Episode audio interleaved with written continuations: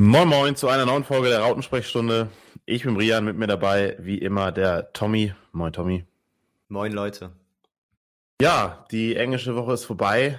Irgendwo, ich glaube, gemischter könnten Gefühle fast nicht sein nach dem sensationellen Pokalerfolg gegen Karlsruhe unter der Woche und jetzt der sehr, sehr bitteren Niederlage gestern gegen Nürnberg und der ja, Derby-Niederlage gegen Bremen. Darüber haben wir ja schon gesprochen. Zählt aber in der Gesamtbetrachtung bestimmt noch dazu ist es dann doch am Ende des Tages eine sehr bittere Woche aus meiner Sicht, wenn man, gerade wenn man sich die Tabelle jetzt anguckt. Wie fällt so dein Fazit aus jetzt nach den drei Spielen in den letzten sieben Tagen? Ja, leider überwiegt bei mir dann auch die Enttäuschung, muss ich sagen. Im, also an erster Stelle, so für die Saisonziele ist nun mal die Liga und der Aufstieg. Und da hat uns die letzten zwei Spieltage auf jeden Fall massiv zurückgeworfen. Bremen-Spiel hatten wir ja schon diskutiert, ist irgendwie jetzt auch abgeschlossen, würde ich sagen. Aber dieses Nürnberg-Ding hat jetzt echt nochmal so meine allgemeine Wahrnehmung, was die Aufstiegschancen angeht und wie es da jetzt momentan aussieht, richtig krass geändert. Und natürlich war der DFB-Pokal-Erfolg sehr stark und hat mich mega gefreut und gibt auch nochmal so eine massive positive Welle, so auf der du so ein bisschen reiten kannst, jetzt eine Weile, die dann auch andere Misserfolge ja so leicht ausgleicht. Aber so im Endeffekt kann es auch sein, dass wir im Halbfinale im DFB-Pokal ausscheiden. Dann war das vielleicht eine ganz gute Turnierrunde dieses Jahr, aber hat uns auch nicht extrem viel gebracht. Ja. Natürlich auch Geld und wird auch gut investiert wahrscheinlich. Aber wenn es dann am Ende nicht für den Aufstieg reicht, dann war es insgesamt dann doch wieder enttäuschend. Deswegen, ja, überwiegt bei mir leider auch die Enttäuschung gerade nach der Woche, muss ich sagen. Ja, lass doch mal reingehen ins Pokalspiel. Ja. Jetzt, äh, natürlich so ein bisschen komische Folge aufzunehmen. Nach dem Pokalspiel wären wir wahrscheinlich unfassbar euphorisch gewesen. Jetzt sieht die Lage schon wieder ein bisschen anders aus. Nichtsdestotrotz war das am Mittwoch echt hammergeil. Wir waren beide im Stadion, auch seit langer Zeit mal wieder beide zusammen. Von daher auch so von der, ich sag mal so, analytischen Sicht her vielleicht nicht die allerbesten Voraussetzungen für eine Folge. Aber was Mittwoch passiert ist, da muss auf jeden Fall darüber gesprochen werden, denn es war aus meiner Sicht seit langer Zeit mal wieder ein Stadionerlebnis. Und wir hatten es ja gerade in der Folge vorher thematisiert, wie, wie schrecklich das sein kann, auch im Stadion mit dem ähm, Videoschiedsrichter und Co. Ähm, das war wirklich einmalig, wie ich fand, auch in der Drama Dramatik völlig, ja, einfach nur noch perfekt. Ja. kann man einfach mal so sagen. Ähm, erster Rückstand, du hast schon gedacht, oh nee, ey, jetzt guck, du spielst gegen Karlsruhe, hast so eine große Chance, ins Halbfinale einzuziehen, kriegst gar nichts gebacken in der ersten Halbzeit, also zumindest meine, meine Auffassung wäre, war da aber, glaube ich, relativ ähnlich. Ja. Dann denkst du, okay, zweite Halbzeit vielleicht, dann kommen wir jetzt besser rein, dann kriegst du direkt nach Wiederanpfiff da den, das 2-0. So, und dann wurde es halt ganz schwer, aber irgendwie hat es dann noch, äh, hat's noch geklappt mit Überverlängerung und Elfmeterschießen. Das war schon, war schon echt krass. Du kannst ja mal so ein bisschen dein, deine Gefühle ähm, Revue passieren lassen jetzt nach den 120 Minuten.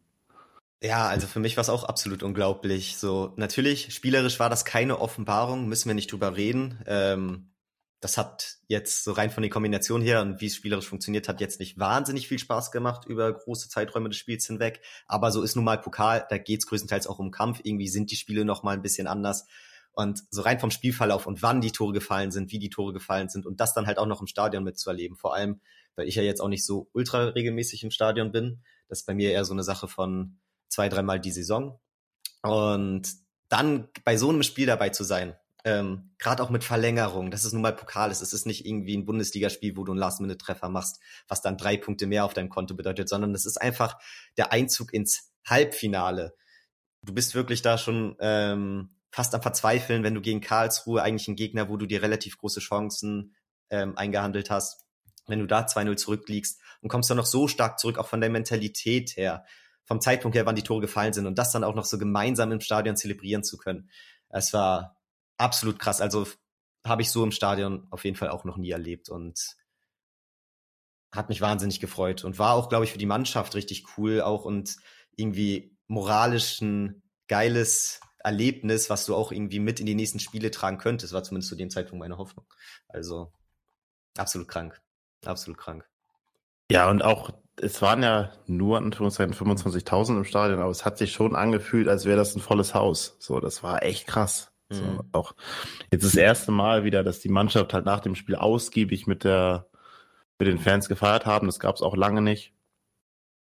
Noch einfach Momente, die man, ja, die muss man abspeichern. Das war geil, das war war richtig, richtig geil. Und auch, ja, wie man zurückgekommen ist, ne? Ich meine, gerade so, so ein Baccariata war, glaube ich, sinnbildlich irgendwo für das Spiel. So in der ersten Halbzeit lief halt gar nichts, auch bei Baccari nicht. Ähm, haben wir uns schon wieder echt aufgeregt. In der zweiten Halbzeit war für mich aber derjenige, der wirklich angeschoben hat. So, der ja. ist oft nach innen gezogen, hat dann da auch die, da ein paar Leute mal stehen gelassen, ähm, hat, hat angetrieben, hat gemacht, getan, hat dann letztendlich auch die Vorlage zum ähm, Ausgleich gegeben. Und auch wenn, wenn nicht viele Flanken oder, oder Pässe von ihm vorne angekommen sind, hat einfach nie aufgegeben und das war am Ende des Tages ähm, ja das Zündlein an der Waage. So, und vielleicht auch jetzt mit Blick auf das Nürnberg-Spiel, dass das vielleicht denn ähm, so ein bisschen gefehlt hat gestern gegen, gegen Nürnberg. Ja, kann ich dir nur zustimmen. Also Jatta hat mir zumindest im Laufe des Spiels dann auch immer besser gefallen, war so sinnbildlich für den Einsatz, den wir da gezeigt haben. Und ist halt auch mit dem Ball immer mal wieder vorangeprescht und das Gefühl hat, dass okay, die gesamte Mannschaft ist vielleicht auch ein bisschen kaputt. Ähm, und da geht nicht mehr so viel, zumindest kombinationstechnisch ist er halt auch mal mit dem Ball vorangegangen in die wichtigen Räume. Ähm, ja, und hat das, finde ich, auch im Nürnberg-Spiel weiterhin ganz gut gemacht. Also da hat er mir dann auch eigentlich echt verhältnismäßig gut gefallen. Aber ja, auf Karlsruhe noch bezogen, ähm, war es insgesamt, wie gesagt, spielerisch keine Offenbarung. War okay, aber rein emotional einfach eines der krassesten Spiele die letzten Jahre auf jeden Fall. Ich glaube, Karlsruhe-Fans ärgern sich jetzt im Nachhinein relativ viel, wenn du da so bei Social Media mal nachgeguckt hast. Da sind viele mit der ein oder anderen Entscheidung, in erster Linie der einen Entscheidung, die zum Elfmeter geführt hat, nicht so ganz zufrieden. Das war für uns im Stadion dann ja auch interessant. Wir saßen auf der ganz anderen Seite und so wirklich sagen, was da jetzt war, kann man, glaube ich, auf die Distanz gar nicht. Also so im Stadion hast du eigentlich gar keinen Plan. Siehst da vielleicht, dass Glatzel gefallen ist und denkst dir so, ja, okay, hm, er hat Elfmeter geholfen, erstmal mega geil, aber bist mittlerweile schon da mit dieser Voreinnehmung dabei, dass du weißt, okay, das hat aber eigentlich noch gar nichts zu bedeuten. Der wird sich das jetzt wahrscheinlich eh nochmal angucken und es war allgemein eine ganz komische Situation, wo ich mich auch die ganze Zeit nicht richtig freuen konnte. Einerseits, weil ich dachte, okay, wird der jetzt überhaupt gepfiffen, wird der ausgeführt und wenn, treffen wir denn überhaupt? Also das ging ja auch alles extrem lange und war eine schwierige Entscheidung. Wie hast du die so wahrgenommen und hast du es dir im Nachhinein nochmal so mit Fernsehaufnahmen angesehen? Wie ja, nimmst du die Situation so allgemein wahr? Ja, also ich fand ehrlich gesagt, dass es so aus dem Augenwinkel schon im Stadion auch wie, wie ein sehr, sehr klarer Kontakt aussah. Also so wie Robert zu Boden gegangen ist, sah das halt einfach sehr, sehr, sehr ich will es nicht heftig sagen, aber man hat schon gesehen, dass da irgendwas war. Ähm, und für mich so vom Gefühl heraus war das auch ein Elfmeter, ohne irgendeine Zeitlupe gesehen zu haben, so einmal im Stadion. Dann kam ja wieder der Videoschiedsrichter, ähm, hat sich's angeguckt und dann habe ich eigentlich gedacht, okay, komm, dann nimmt eh wieder zurück. So. Ähm, ja, er hat ihn dann gegeben, Felix Zweier. Gut, war dann verschossen. Gelb war dann, wenn er die Entscheidung so fällt, dann auch folgerichtig. Ich frage mich nur immer an der Stelle, und äh, das ist jedes Mal einfach Auslegungssache, warum darf der ähm, Videoschiedsrichter da überhaupt eingreifen? Ja. So, weil es liegt ja keine klare Fehlentscheidung vor, also aus meiner Sicht.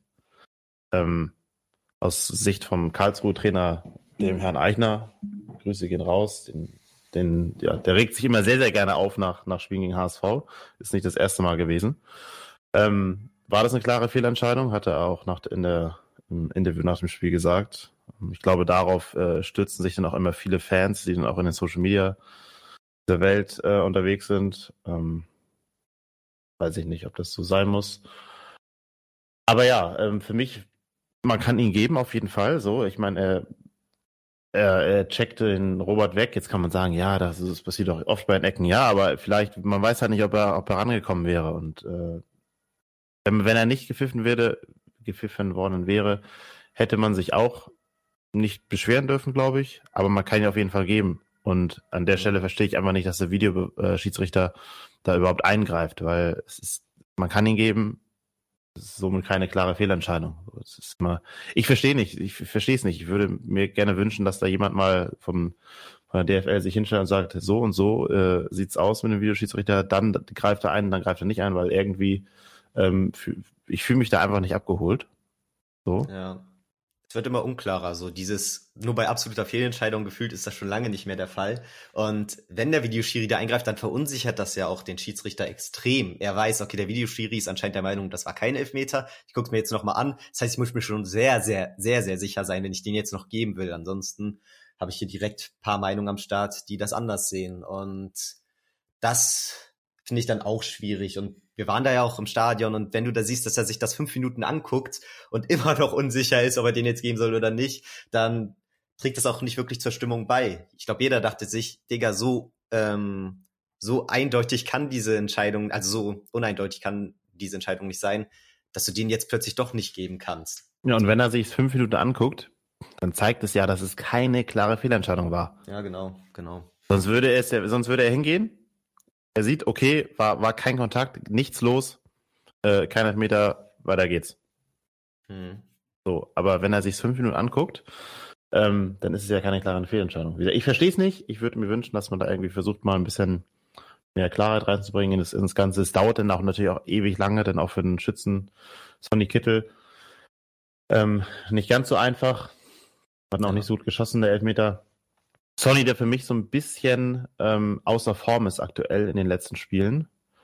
Ähm, kann man sagen, okay, gegen, gegen Bremen hat er ja noch getroffen. Ähm, aber ansonsten von seinen Toren und seinen Torbeteiligung her, die natürlich ex extrem wichtig sind für uns, finde ich, dass Sonny in den letzten Wochen ähm, nicht mehr so gut drauf ist wie noch zur, ja, zur Hinrunde. Ähm, weiter so ein bisschen sinnbildlich jetzt für die letzten beiden Spiele. Wie siehst du das? Ja, stimmt, sehe ich genauso leider. Also er ist halt auch ein Spieler, der viel über seine Torbeteiligung kommt und selbst abseits davon ist er ja teilweise gar nicht so viel zu sehen. Und jetzt, wo diese auch die letzten Spiele so ein bisschen gefehlt haben, war fast ja so leicht unsichtbar. Also ich glaube, beim KSC-Spiel hat auch dieser Elfmeter viel dazu beigetragen, aber abseits davon war bei den meisten Angriffen jetzt auch nicht so viel involviert. Und ich finde, das Nürnberg-Spiel hat da auch nochmal viel reingespielt, wo er für mich einer der schlechtesten Spieler auf dem Platz war und für mich auch ein Auswechselkandidat innerhalb des Spiels. Ähm, ist natürlich so immer die Frage, kannst du einen Sonny überhaupt auswechseln? Natürlich hat er da irgendwie seine Momente. Aber ich glaube, viel spielt da auch rein, dass wir die letzten Spiele verhältnismäßig eigentlich echt viele Standards hatten und dass die alle von ihm auch nicht so stark waren. Und dann ist so die Frage, ja, was bleibt dann noch so übrig von seinen Qualitäten? Irgendwie hat er die in letzter Zeit leider nicht so viel zeigen können. Ist so ein minimales Formtief, würde ich auch sagen. Und ich hoffe, dass er da so schnell wie möglich wieder rauskommt. Ja, wir brauchen ihn auf jeden Fall für den Saisonendspurt, wenn es denn noch was werden soll in Richtung Aufstieg, Relegation, was auch immer. Ja. Aber da brauchen wir auf jeden Fall einen Sonny, der, der in Form ist, der auch die, äh, ja, die Zweikämpfe annimmt. Ähm, ich fand auch so in der, in der Richtung hat er einige Zweikämpfe gehabt und auch verloren, die uns, äh, die, die fast teuer geworden sind. Mhm. Ähm, am Mittelfeld, wo er dann einfach für mich von der Körpersprache her nicht so präsent ist, wie er, wie er es eigentlich sein kann. Ja, wie gesagt, hoffen wir, dass Sonny da, da wieder, ja, wieder in Fahrt kommt und dann außerhalb von seiner Torbeteiligung wieder mehr dem Spiel seinen Stempel aufdrücken kann. Ja, das wäre sehr schön. Ja, ansonsten ähm, Karlsruhe-Spiel. Ähm, lass uns doch mal nochmal über, worüber können wir noch sprechen eigentlich? Ja, die Elfmeter vielleicht am Ende. Das Elfmeterschießen. Da erstmal, ja, ja, oder, oder erstmal noch über Robert Glatzel, wieder zwei Tore. Stimmt. Ist eine Bank, ähm, hat auch gerade gegen Karlsruhe viel gearbeitet. Macht es dann letztendlich unbändiger Wille, spielt eigentlich immer 90 Minuten durch ähm, und hat auch am Ende des Spiels noch die Power da, den Elfmeter reinzumachen, ähm, das 2-2 zu schießen. Ein extrem wichtiger Spieler für uns und bin froh, dass wir ihn in unseren Reihen haben. Absolut, kann ich nur zustimmen. Also das Spiel hat es für mich auch irgendwie nochmal so als Paradebeispiel gezeigt. Echt abseits der Tore trotzdem aktiv an den, bei den Eingriffen oder Angriffen eingebunden. Und dann macht er auch die Tore zu so wichtigen Zeitpunkten. Irgendwie auch sein Kopfballtor zum ähm, 1-2 Anschluss. Das ist ja auch absolut stark. Hat er, glaube ich, in der Saison schon mal so in dem Stil gemacht, mhm. mit diesem leicht Lupfer. ähm, über den Torwart hinweg, genauso gewollt, ge richtig gezielt. Das, das kann auch einfach nicht jeder. Das ist auch wahnsinnig anspruchsvoll technisch.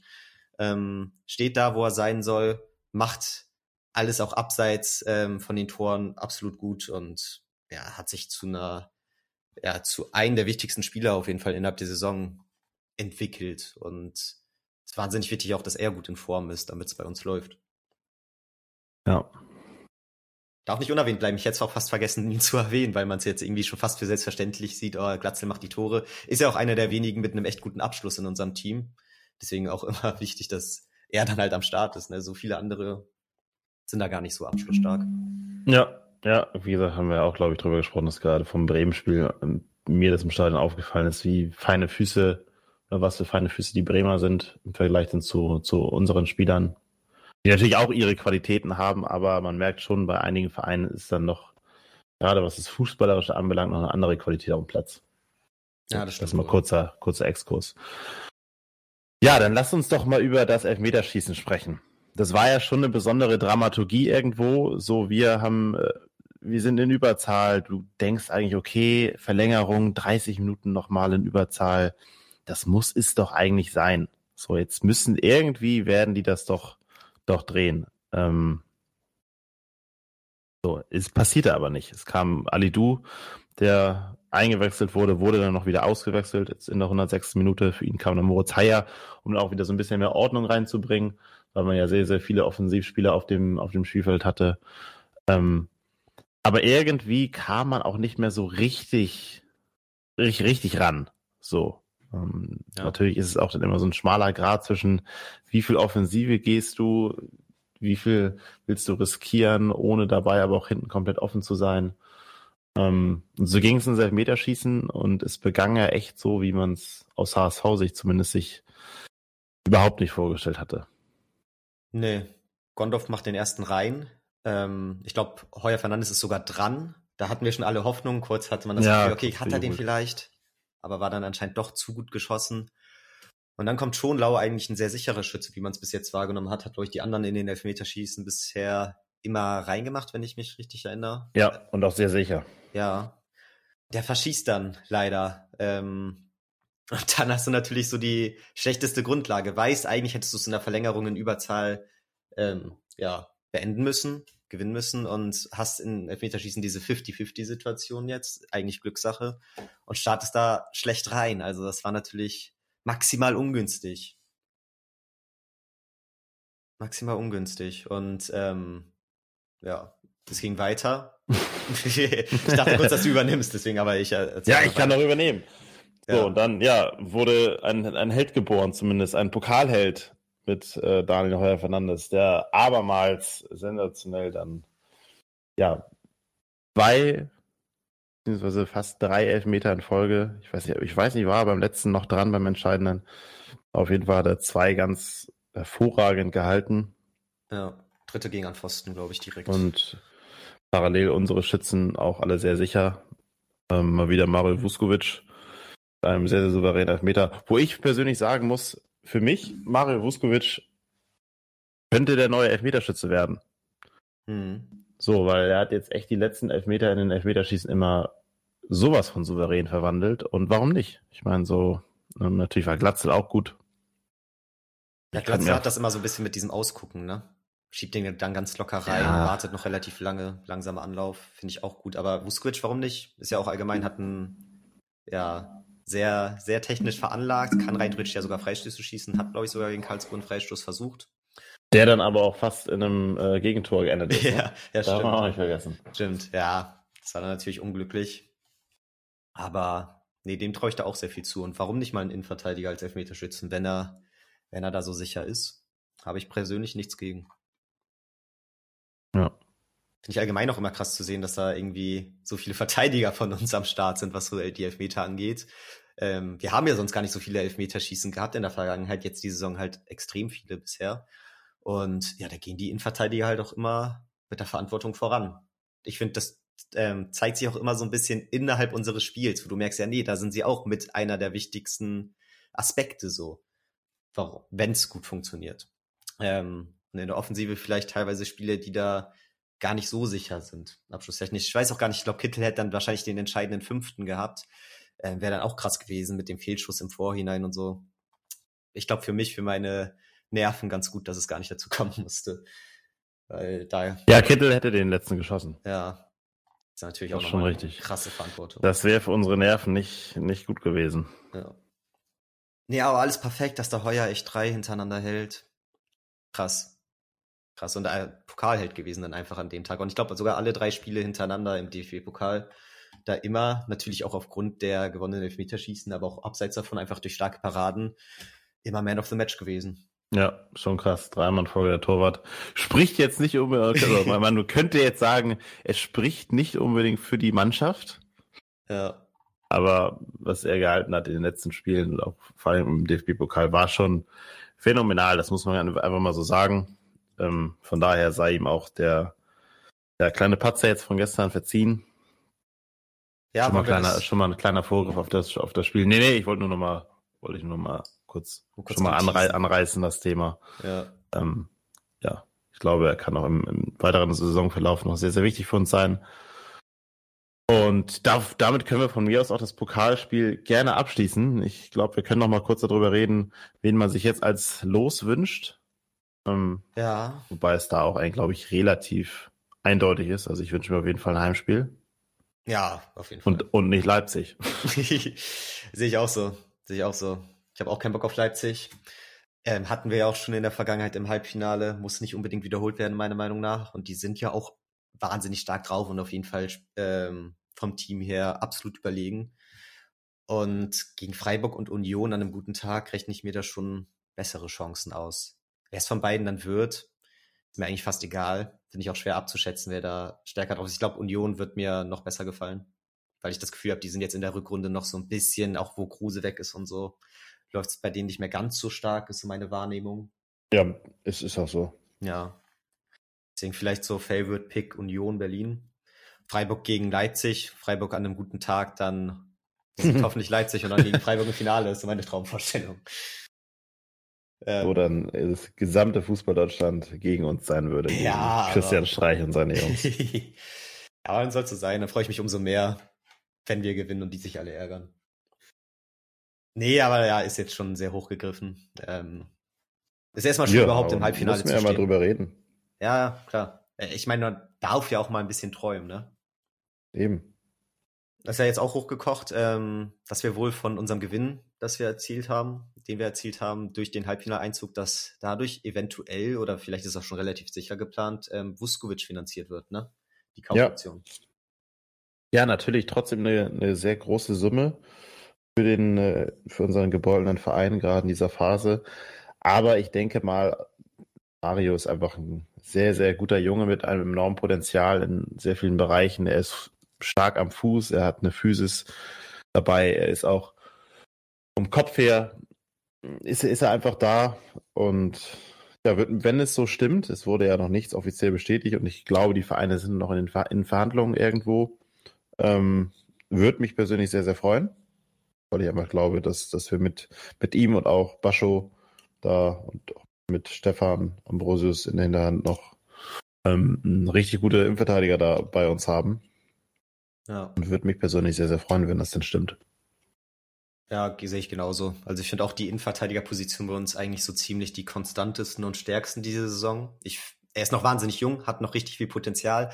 Und als er dann reingekommen ist, ähm, nach ein paar Saisonspielen, da finde ich, ist auch nochmal so eine Sicherheit in die gesamte Mannschaft gekommen, die vorher nicht ganz so da war und ja, maßgeblich für die guten Spiele, die wir bisher hatten. Und ja. dementsprechend finde ich, kann man da jetzt auch schon auf jeden Fall das angehen. Also ich glaube, da hat er sich schon genug bewiesen, dass du dir sicher sein kannst, das ist keine Eintagsliege, der, der hat da echt viel Potenzial und ist echt gut.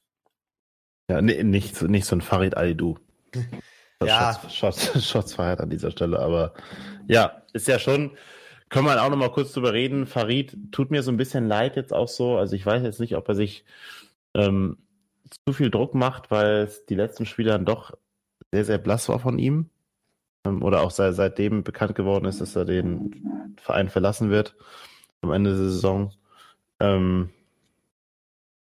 so, oder ja, oder vielleicht ist er doch etwas zu hoch gejubelt worden nach seinen Auftritten, so, weil, ja, seine Bewegungen sehen für mich ähm, immer sehr einseitig aus. So, mhm. also so, zumindest so, wie er versucht, an den Gegner vorbeizukommen. Und ähm, vom, mit dem Fußball am Fuß, oder wie sagt man, sein, sein Schuss oder auch seine ja, Flanken etc. sind einfach dermaßen ausbaufähig noch, dass ähm, ja, Farid Alidou in den letzten, letzten Spielen einfach nicht so das zeigen konnte, was vielleicht in ihm steckt. Oder vielleicht auch nicht. Ja. Ähm, ist, ist natürlich schade. Und auch dann die Frage, was so, was es so mit, mit einem Jungen macht. Ne? Der geht jetzt nach Frankfurt, die schauen sich das natürlich auch an, ähm, was er macht, nehme ich mir natürlich, also denke ich mal natürlich, was, ja. Dass sie das tun. Ja, keine leichte Situation für ihn so. Ich glaube, auch wenn, wenn er schon einen dicken Vertrag jetzt in der Tasche hat, ist trotzdem auch noch ein enormer Druck, der auf ihm lastet, weil er will natürlich dann auch nach Frankfurt gehen oder irgendwie spielen. Und aktuell, so wie er jetzt auftritt, glaube ich, dass er nicht im, im entferntesten Sinne ähm, bei Frankfurt auch nur die kleinste Rolle spielen kann. Das stimmt. Stimmt. Ist halt immer schwer zu beurteilen. Ne? Natürlich hast du da am Anfang diese Ansätze gesehen, dachtest, da ist wahnsinnig viel Potenzial da. Aber vor allem ist er halt durch diese ein oder über diese 1 gegen 1 Situation und Dribblings gekommen. Das funktioniert jetzt schon seit mehreren Wochen gefühlt gar nicht mehr. Und ja, dann ist immer so die Frage. Jetzt im Nachhinein könnte man ja schon fast überlegen, okay, hätte man ihn doch im Winter abgeben können? Ähm, sehe ich aber so ein bisschen quatschig. Ich kann mir auch vorstellen, dass wenn er im Winter gewechselt wäre, direkt zu Frankfurt und da sogar gespielt hätte, dass er dann da vielleicht super stark am Start gewesen wäre, dass er halt jetzt alles nur rumphilosophieren und da hätte man sich geärgert, dass man ihn schon abgegeben hat. Ist halt immer so die Frage kann auch sein, dass dann plötzlich bei einem anderen Verein wieder ganz anders läuft, weil er da unbeschwerter auch spielen kann oder nochmal eine andere Rolle einnimmt. Und das ist immer so die Frage. Ich hoffe einfach, dass er da so ein bisschen rauskommt, dass er uns nochmal diese Saison helfen kann, weil ich ihn eigentlich maßgeblich all, ähm, so gesehen habe für unsere Aufstiegschancen, dass er halt auch gut spielen muss. Diese ganzen Gerüchte ja hochgekocht in der Phase, wo er wahnsinnig wichtig war in unserem System und für die Spiele, die wir zu dem Zeitpunkt gewonnen haben. Und hoffen wir, dass das wieder der Fall sein wird. Momentan ist er echt da am Schwächeln. Momentan, auch durch Jacques Betarze hat er dann Konkurrent gewonnen, der da momentan einfach stärker und besser ist. Ja, ich finde es richtig, was du sagst. Das ist ja auch so für diesen, ähm, diese positive Phase in der Saison nach den vielen Unentschieden und so, dann auch so einfach so sinnbildlich steht. Aber einfach, weil er da, da war er einfach so unbekümmert, ne? Hat er einfach gemacht, ist ins Eins gegen Eins gegangen, ähm, so, und das es war irgendwie, irgendwie einfach gut. Und ähm, diese Leichtigkeit, die ist ihm so ein bisschen abhanden gekommen. Ähm, ich glaube nicht, dass es der Grund war, weshalb er auch im Pokal wieder ausgewechselt wurde. Das hatte, glaube ich, eher taktische Natur, um da wieder ein System reinzubringen in die Mannschaft. Ja. Aber ja, hoffen wir, dass er da, ähm, ja, dass er sich vom Kopf da auch freimachen kann. So und äh, ja. Ja, da, sehe ich genauso würde ich jetzt das Pokalspiel auch abschließen wollen. Ähm, morgen wird ausgelost. Morgen, also wahrscheinlich, wenn ihr die Folge hört, steht vielleicht schon der Gegner. Ähm, 7. März wird ausgelost. Hoffen wir für ein machbares Los. Hauptsache ein Heimspiel. Wenn es in Leipzig ist, dann ist es so, aber ich glaube noch mal ein Heimspiel vor, ähm, vor den Fans wäre sehr, sehr cool. Egal wie das Spiel dann ausgeht. Ich glaube, da wird die Mannschaft dann trotzdem nochmal gefeiert werden. Und äh, ja, Gehen wir rüber ins Nürnberg-Spiel, was nicht einmal ja, 14 Stunden zurückliegt. Es war extrem bitter. Wir hatten das schon angedeutet. 2-1 am Ende ähm, in einem, wie ich fand, über ja, fast das gesamte Spiel eher schwachem Fußballspiel ähm, mit wenig Torchancen einer, einer sehr gut, sehr gut stehenden Nürnberger Mannschaft, die es uns sehr, sehr schwer gemacht hat, überhaupt an, ansatzweise zu Chancen zu kommen. Ja. Ähm, ja, ich glaube, in der ersten Halbzeit gab es gab es für beide eine große Chance, die, die ausgelassen wurde und dann, dann fiel für, für Nürnberg das 1 zu 0 nach einem Konter, wo dann auch wir fand ich, defensiv nicht so gut ausgesehen haben. Wie hast du das 1 zu 0 wahrgenommen?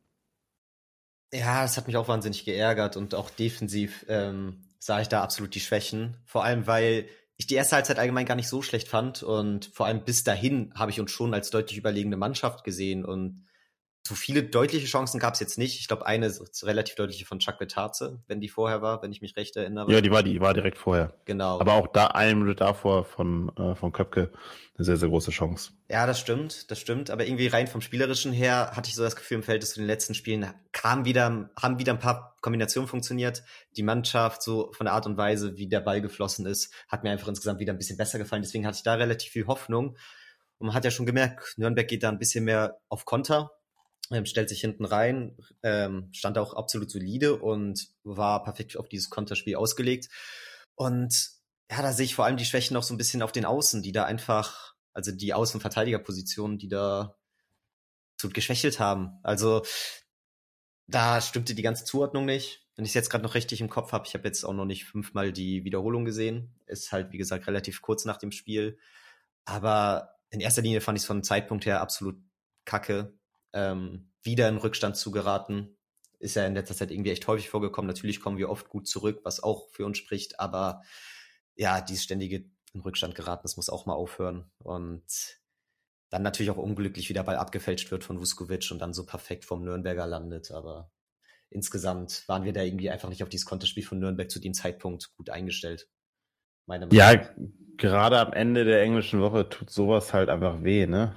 So ein Rückstand, wo du dann wieder hinterherlaufen musst. Und es waren dann auch, es waren Muheim und Wagnermann ähm, auf der rechten Seite, die eigentlich, das ging einfach viel zu leicht, da durchzukommen. Es war natürlich unglücklich, wie der Ball dann am Ende zu Köpke gelangt ist, über die, ähm, über den Schlappen von Vuskovic, mhm. über alle rüber und der musste ja nur noch einschieben. War natürlich bitter, aber ich glaube, er hätte das vorher verteidigen können. Ähm, da fehlte vielleicht im Kopf so die Frische, die auch für mich äh, im, im, ganzen Spiel, ja, ähm, macht es dann natürlich nicht einfacher. Glücklicherweise haben unsere Jungs nicht lange gebraucht für den Ausgleich nach einer sehr, sehr guten Kombination, wo wir dann auch mal an die bis zur Grundlinie durchgekommen sind, über, über Kittel und über Jatta, ähm, vor allem, der dann zurückgelegt hat auf Reis. Endlich mal eine sehr, sehr gute Strafraumbesetzung, auch im Rückraum.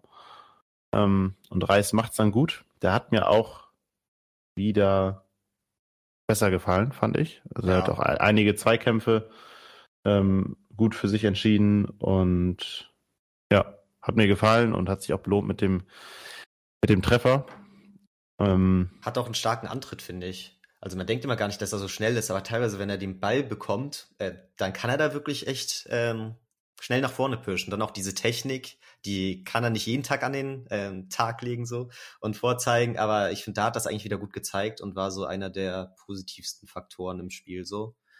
Und auch wieder aktiver in den Zweikämpfen. Also das, was die letzten Wochen nicht mehr so gut bei ihm funktioniert hatte, das hat er hier auf jeden Fall wieder ähm, eher gut gezeigt, meiner Meinung nach. Und auch Jatta, der hier die Vorlage gegeben hat, fand ich in diesem Spiel, war meiner Meinung nach einer, eines seiner besten Spiele eigentlich so, weil erstmal bei der Vorlage hat es mir gefallen, dass er da wirklich immer dieses aktive Auge hat für den guten Kurzpass im Rückraum, wo andere dann vielleicht auch mal oder er auch oft den Ball einfach ein bisschen auf Zufall in die Mitte hauen, in der Hoffnung, dass ihn irgendeiner kriegt. Finde ich, hat das da ganz gut gesehen. Sollte man vielleicht auch als mhm. selbstverständlich mhm. sehen, aber ich fand es da schon stark gemacht. Auch das Reis dann da, der hatte schon ein paar Mal in diesen Situationen da eine Schussposition innerhalb dieser Saison und ich finde, der ist da noch einer der Mittelfeldspieler mit einem verhältnismäßig starken Abschluss. Auf jeden Fall. Und ja, allgemein Jatta fand ich, hatte wenig schlechte Aktionen, hat da ganz gut den Ball vorangetrieben, wie auch schon im späteren Verlauf des Karlsruhe-Spiels. Und ich nur noch mal positiv erwähnen, dass er meiner Meinung nach auch mal wieder ein besseres Spiel gemacht hat. Ja, es ging ja eigentlich fast alles über, über die rechte Seite. So in der, in der Anfangsphase des Spiels ging auch noch was über Georgi Chakvetadze, der es auch gut gemacht hat. Ähm, auf jeden Fall besser als Ali Du in den letzten Spielen. Ähm, aber ich glaube, überwiegend ging es fast über, über Wagnoman und über Bakari, über die rechte Seite. Mhm. Ja, ansonsten, ähm, was kann man noch sagen? Ich habe mir, hab mir so ein bisschen was aufgeschrieben während des Spiels. Ähm, ich fand, grundsätzlich hatten wir aber irgendwie zu wenig Durchschlagskraft nach, nach vorne. Also ja, wir haben immer sehr, sehr viel Ballbesitz. Aber mir fehlt es dann manchmal so ein bisschen auch am, am Risiko, in der, in der letzten Zone, so, weil ich finde, wir haben sehr, sehr, sehr, sehr gutes Gegenpressing. Ähm, das hat auch der Kommentator oft gelobt, dass wir, also Tusche und sein Kompagnon da, ähm, dass wir nach Ballverlust sehr, sehr stark sind und den Ball dann relativ schnell wieder gewinnen. Das müsste eigentlich zum Anlass geben, vielleicht in der gefährlichen Zone mal ein bisschen mehr Risiko einzugehen. Und das fehlt mir einfach so ein bisschen. Gerade wenn du so gegen Nürnberg spielst, die sehr, sehr tief stehen, da kommst du halt einfach schwer zu Chancen. Da musst du vielleicht auch mal ein bisschen Risiko eingehen, um da zu, zu guten Torchancen zu kommen. Aber das fehlt mir so ein bisschen. Und da ist dann auch für mich so ein, so ein Sonny gefragt, ähm, den man überhaupt nicht gesehen hat. Also so gar nicht. Ähm, Glatzel wurde auch sehr, sehr gut wegverteidigt, da hat man auch kaum gesehen. Ähm, so, und da, ja, ich habe mir äh, gehofft, dass Sonny das Spiel so ein bisschen in die Hand nehmen kann und auch da so ein bisschen seine Akzente im Spiel geben kann. War aber nicht und dieses Risiko hat mir dann gefehlt, um dann auch richtige, richtig, richtig dicke Chancen rausspielen zu können, die es dann eigentlich fast so gut wie gar nicht gab. Ja, vor allem in der zweiten Halbzeit dann gar nicht mehr, ne? Also da fand ich dann Nürnberg auch wirklich stärker, muss ich sagen. In der ersten Halbzeit habe ich uns noch ein bisschen stärker gesehen. Und ja, im letzten Drittel fehlte auch irgendwie so ein bisschen oder war so eine gewisse Ideenlosigkeit vorhanden. Oft ging es dann, also wenn, dann hatte man am ehesten, konnte man noch den Ball reinspielen über eine Flanke, aber da war Nürnberg auch dominant, hatte die Lufthoheit, da hat irgendwie auch gefühlt gar nichts funktioniert und hin und wieder hattest du mal so einen Passversuch in die Schnittstelle, aber selbst dann musste der Ball irgendwie in die Mitte gebracht werden, was auch nicht funktioniert hat. Also es waren immer nur so Ansätze, dieses typische viel Ball haben, wenig mit dem Ball anfangen können und dann auch oft für gefährliche Konter sorgen, weil du alle irgendwie vorantreibst, dann doch einen doofen Ballverlust hast und dann erstmal wieder richtig aktiv zurücksprinten musst, um da irgendwie den Konter zu verändern. Also das war, war nicht mehr so schön. So in der zweiten Halbzeit war kein schön anzusehendes Spiel, auch wahnsinnig viele gelbe Karten so. Der Schiedsrichter hatte da auch so seine Probleme, das alles so unter Kontrolle zu halten. Ja, der Schiri hat für mich eine sehr, sehr unglückliche Figur abgegeben, hatten wir auch kurz schon drüber geredet. Ich habe da, ich fand, er hat sich sehr, sehr wichtig genommen, gerade in der zweiten Halbzeit, da gab es ja hier innerhalb von, von sieben Minuten fünf gelbe Karten und es war keine, äh, keine Rudelbildung oder so, sondern es waren alles einzelne Aktionen. Martenia hat auch Geld bekommen, das, da weiß, glaube ich, bis heute keiner, warum er Geld bekommen hat. Ich glaube, da war irgendwas im Tor, was eine Trinkflasche, kein, ich habe keine Ahnung. Ja. Irgendwas war da los. Aber er hat irgendwie hatte das Spiel auch, und das war ohnehin nicht gut, hat das durch seine, seine Aktion und er war auch sehr, sehr klein kariert und teilweise ähm, so ein bisschen auseinandergezogen, einfach das Spiel. So, und auch aus meiner Sicht hat er ja einen zu großen Einfluss dann auch aufs Spiel genommen oder auch das, das ganze Spiel geschehen so, es, es ist kein richtiges Spiel mehr aufgekommen in der zweiten Halbzeit. So viele Unterbrechungen, viele gelbe Karten. Ähm, und das lag aus meiner Sicht auch mit am Schiri, der dann einfach, ja, so viel Anteil genommen hat an dem ganzen, dem ganzen Spiel. Ja, klar, ich glaube, das also, hat damit beeinflusst. Also natürlich ist es irgendwo auch immer das Spiel an sich und dann ist es auch schwierig, das so unter Kontrolle zu halten. Okay, inwiefern unterbinde ich das durch gelbe Karten oder lasse da doch ein bisschen mehr laufen und versuche, dass da ein bisschen mehr Spielfluss reinkommt. Ähm, ja, aber da hat er, glaube ich, in diesem Fall nicht so wirklich die Waage dazwischen gefunden. Wo wir gerade bei den gelben Karten sind. Mefo hat die fünfte gelbe Karte bekommen und wird damit gegen Aue nächsten Samstag fehlen. Ich finde, da können wir mal direkt mal darüber diskutieren, wie das denn ähm, ersetzt wird, weil es gibt ja einige Möglichkeiten. Also eine Möglichkeit wäre mit Sicherheit gegen Aue, die wahrscheinlich defensiv agieren werden, würde ich jetzt mal so denken, vielleicht einfach mal mit Kinzombie und Reis zu spielen. Mhm. Ähm, jetzt darf man aber auch nicht vergessen, dass, wir, dass Sonny gerade so ein bisschen in einem Formtief steckt. Ähm, dann gibt es noch die Möglichkeit, dass Jonas David auf die 6 geht. Das wäre dann die defensivere Alternative, was er aber auch jetzt schon ein, zwei Mal gespielt hat nach Einwechslung, wo er dann schon auch auf der 6 war. Ähm, ja, aber ansonsten. Haya vielleicht noch, oder? Stimmt. Den habe ich gar nicht auf dem Kasten gehabt. Stimmt. Den würde ich noch stimmt. ein bisschen eher sehen als Jonas ja, David vielleicht. Stimmt, habe ich gar nicht drüber nachgedacht. Ist ja eigentlich echt, das ist ja eine, eine, eine sehr gute Lösung sogar, fällt mir gerade ein. das, ist ja, ist ja, das ist ja echt gut. Ja. ja. Dann ist das ja auch geklärt. Nee. Ja, dann ist es geklärt. Habe ich gar nicht auf dem Zettel gehabt. Ja. Stimmt. Ja, vor allem, weil man dann noch weiterhin mit Jammerer oder Wagnumann auf Rechtsverteidiger gucken kann. Da hat man ja jetzt wieder ein paar mehr Alternativen am Start und kann er ja trotzdem noch spielen lassen. Er war ja jetzt auch nicht schlecht die letzten Spiele. Ähm, und kann ja überall spielen, hat auch früher öfter im Mittelfeld gespielt. Ähm, deswegen könnte ich das auch schon nachvollziehen. Und ich muss auch sagen, Kinso hätte ich zumindest im Nürnberg-Spiel fast gerne für Kittel gesehen. Also irgendwann hatte ich dann doch so ein bisschen den Glauben an Kittel verloren, dass er da irgendwie noch eine Aktion aus dem Nichts hervorbringt. Und natürlich, es waren viele gelb vorbelastet und so, dann verstehe ich auch, wenn irgendwie ein Reis rausgeht oder wer dann am Ende rausgegangen ist.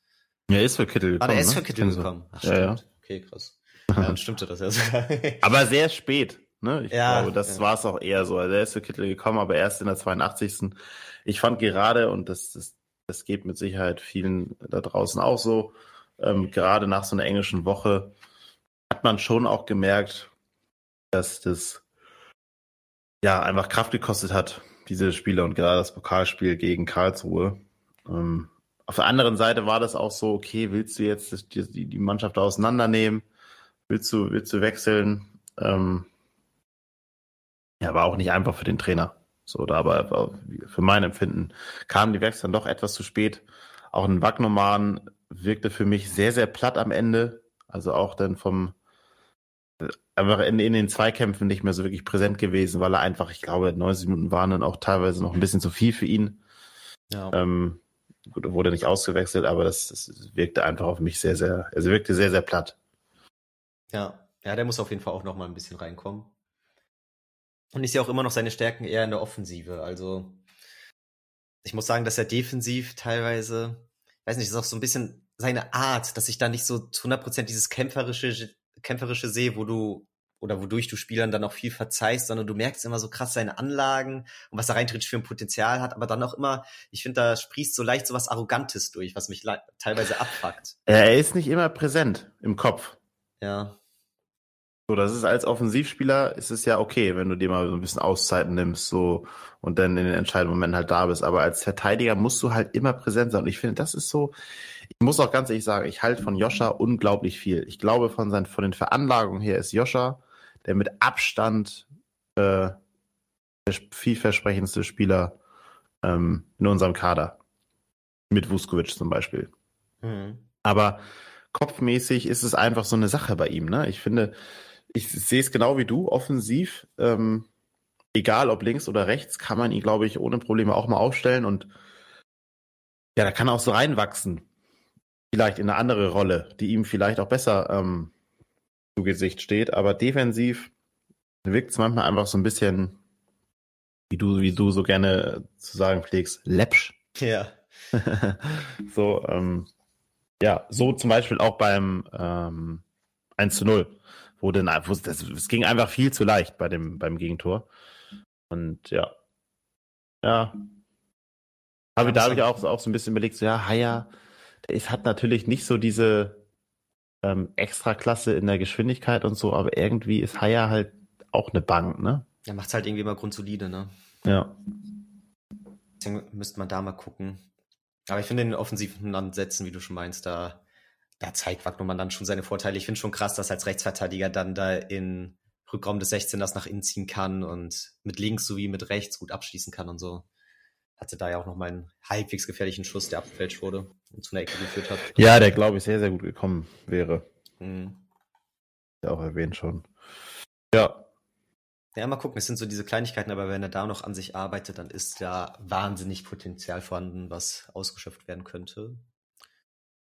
Ja, und dann bleibt ja fast nur noch dieses, dieser doofe Gegentreffer kurz vor Schluss. Ne? Ja, unglaublich äh, bitter. Aus dem Nix. Ähm, Tim Handwerker mit seinem schwachen rechten Fuß. Äh, ja, der Ball wird irgendwie länger und länger und springt einmal auf. Bayer Fernandes sieht nicht gut aus. Er hat auch nach dem Spiel gesagt, dass er gedacht hat, dass der Ball höher abspringen wird. Bei dem neu verlegten Rasen war das aber nicht so. Mhm. Ja, geht, glaube ich, auf seine Kappe. Aber hatte ich auch vorhin schon gesagt, dass, ich meine, das passiert halt, ne? War dann natürlich unglaublich bitter und ja, hat auch geschmerzt. Ich meine, Nürnberg ist jetzt vor uns in der Tabelle mit einem, einer Tordifferenz von plus drei. Also wie man mit ja. so einer schlechten Tordifferenz so viele Punkte äh, holen kann, ist schon bemerkenswert. Das, und das ist an dieser Stelle jetzt wirklich mal ein Lob, weil mit 36 geschossenen Toren und 33 ähm, Gegentoren. Gegentoren ist da die 42 Punkte zu holen, ist es schon, schon echt eine Leistung. Ja, stimmt. Ähm, wenn man mal unser, unser Torverhältnis dagegen holt, wir mit plus 19 nur 41 äh, Punkte geholt, nur in Anführungszeichen, und auch Schalke mit plus 17 nur 41. Das ist schon krass. So, also da haben die Nürnberger schon, schon viel rausgeholt, jetzt auch in den letzten Spielen, drei Siege in Folge, jetzt zuletzt gegen Regensburg, Rostock und uns. Ja, sechs Punkte können es heute sein, wenn Bremen äh, gegen Dresden gewinnt, wovon man, glaube ich, einfach mal ausgehen kann. Natürlich ist in dieser, in dieser Liga ist immer alles möglich, aber Pauli und Darmstadt haben gewonnen. Dann sind sechs Punkte und die Luft wird schon dünn hm. nach oben. Ja, also war halt echt ein wegweisendes Spiel. Ich wäre selbst mit einem Unentschieden nicht mal so zufrieden gewesen, aber es wäre halt noch so das beste Kompromiss gewesen, wo man denkt, okay, zumindest lässt man Nürnberg hinter ein und verliert vielleicht nicht ganz so stark den Anschluss. Aber jetzt natürlich das Worst-Case-Szenario. Am meisten ärgern mich so ein bisschen Darmstadt und Pauli, weil ich da vor ein paar Wochen echt so den Eindruck hatte, okay, vielleicht fallen die jetzt in so eine Negativspirale, verlieren mal wieder ein paar mehr Spiele und in der Rückrunde läuft das nicht mehr ganz so. Ich habe Bremen halt echt so auf diesem aufsteigenden Ast gesehen, wo ich dachte, okay, gegen die wird schwierig, da noch irgendwie gegen anzustinken, aber ähm, ja, Darmstadt und Pauli habe ich halt auf jeden Fall schlechter gesehen. Und dass die jetzt immer noch so gut dastehen und jetzt wieder da voranpirschen, das frustriert so am meisten. Und ich finde, jetzt fängt schon das Rechnen an, ne? Wie viele von den restlichen Spielen musst du gewinnen, damit du da überhaupt noch eine Chance haben willst? Ja, so, lang, so langsam geht's los. Ich meine, natürlich wissen wir, dass wir ähm, nur noch, also gegen keinen direkten Konkurrenten mehr spielen und die sich noch auch noch Punkte wegnehmen. So, das ist wirklich das letzte Ass, was wir im Ärmel haben. Aber wir müssen halt jetzt liefern. Wir müssen eine Serie starten, ja, auch wieder in unsere Selbstverständlichkeit reinkommen so ja. die wir, die wir hatten in einer gewissen Phase, wo wir, wo wir Pauli weggehauen haben, wo wir Köln im Pokal geschlagen haben. Da hatten wir eine gewisse Selbstverständlichkeit ähm, in unserem Spiel drin. Die müssen wir wieder zurückkommen und dann ist natürlich noch alles möglich von bis. Aber auch, wie du schon sagst, Pauli Darmstadt, auch das, das geht mir ähnlich. Ähm, ärgert einen natürlich, wenn man gedacht hat, ey, die die, die lassen jetzt ein bisschen fallen. Pauli ist Kere jetzt wieder da. Der dreht wieder enorm auf. Ähm, ja. Es ist schwierig. Schalke hat jetzt gerade heute Morgen sich vom Trainer getrennt. Gramozis muss gehen. Ich glaube, damit zeigt Schalke auch nochmal, dass sie aufsteigen müssen. Sonst hätten sie jetzt den Weg wahrscheinlich nicht, nicht gewählt. Ähm, da muss man auch abwarten, was da passiert. Ich meine, die haben auch eine, eine gute Mannschaft. Ne? Ich meine, wenn die eine Serie starten wie Bremen jetzt zuletzt, dann kann auch Schalke noch ein Wörtchen mitreden da oben. Natürlich, die habe ich auch noch als ähm, krassen Aufstiegsaspiranten da gesehen. Auch immer noch. Finde ich auch krass, dass die Rolle drei Tore macht und die trotzdem verlieren. Als ich das so im Ticker dann im Nachhinein gesehen habe. Äh, das war auch so ein bisschen typisch. Ja, denen geht so ein bisschen ähnlich wie uns eigentlich, aber gefühlt haben die noch eine negative Wahrnehmung, negativere Wahrnehmung der gesamten Situation, so wie es in letzter Zeit gelaufen ist. Wir hatten halt echt diese starken Spiele gegen Darmstadt und Pauli, die uns so richtig gepusht haben, hatte ich das Gefühl. Aber wie du schon meinst, da müssen wir wieder hinkommen. Und ich bin so der Meinung, wir haben es noch komplett in der eigenen Hand, aufgrund der Konstellation und weil die sicherlich noch irgendwo Punkte liegen lassen werden, die Konkurrenz. Aber jetzt von den restlichen neun Spielen müssen, müssen mindestens sieben gewonnen werden. Ich glaube, ansonsten wird das nichts. Ja, ist so mein Ansatz. Und da muss halt jetzt wirklich in diese richtig starke Phase kommen. Hatten wir die letzten Jahre selten, dass das zum Ende in der Saison so der Fall war. Also eigentlich nie. Meistens war eher der, das Gegenteil der Fall. Ja, hoffen wir, dass die Saison alles anders ist. Ich habe eigentlich so ein grundlegend anderes Gefühl, was das Mannschaftsgefüge und so angeht. Deswegen, vielleicht spricht das noch so für uns. Aber insgesamt gesehen muss man sagen, ja, ist so die Wahrnehmung der Aufstiegschance jetzt auf jeden Fall ein bisschen anders als noch vor ein, zwei Wochen. Leider. Ja, mal gucken, wie jetzt so die nächsten Spiele werden, ob die Mannschaft noch Bock hat, ob sie will. Ähm, die nächsten Spiele wird's, wird es sich zeigen. Und äh, ja, damit können wir, glaube ich, ähm, abschließen für heute. Das war irgendwo eine, eine, eine Folge mit gemischten Gefühlen. Ähm, ja, fällt mir auch schwer, das dann am Ende zusammenzufassen.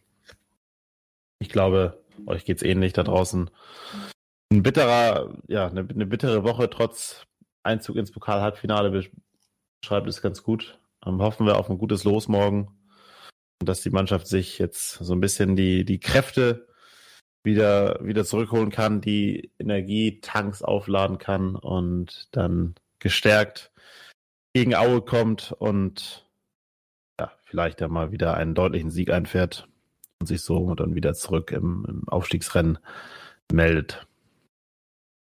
Ja, das wäre das wär doch perfekt. Darauf hoffe ich genauso und sind eigentlich auch die perfekten Schlussworte, würde ich sagen. Ja, und da bleibt doch fast gar nicht mehr so viel zu sagen, außer nur der HSV und bis zum nächsten Mal. So sieht's aus. Nur der HSV.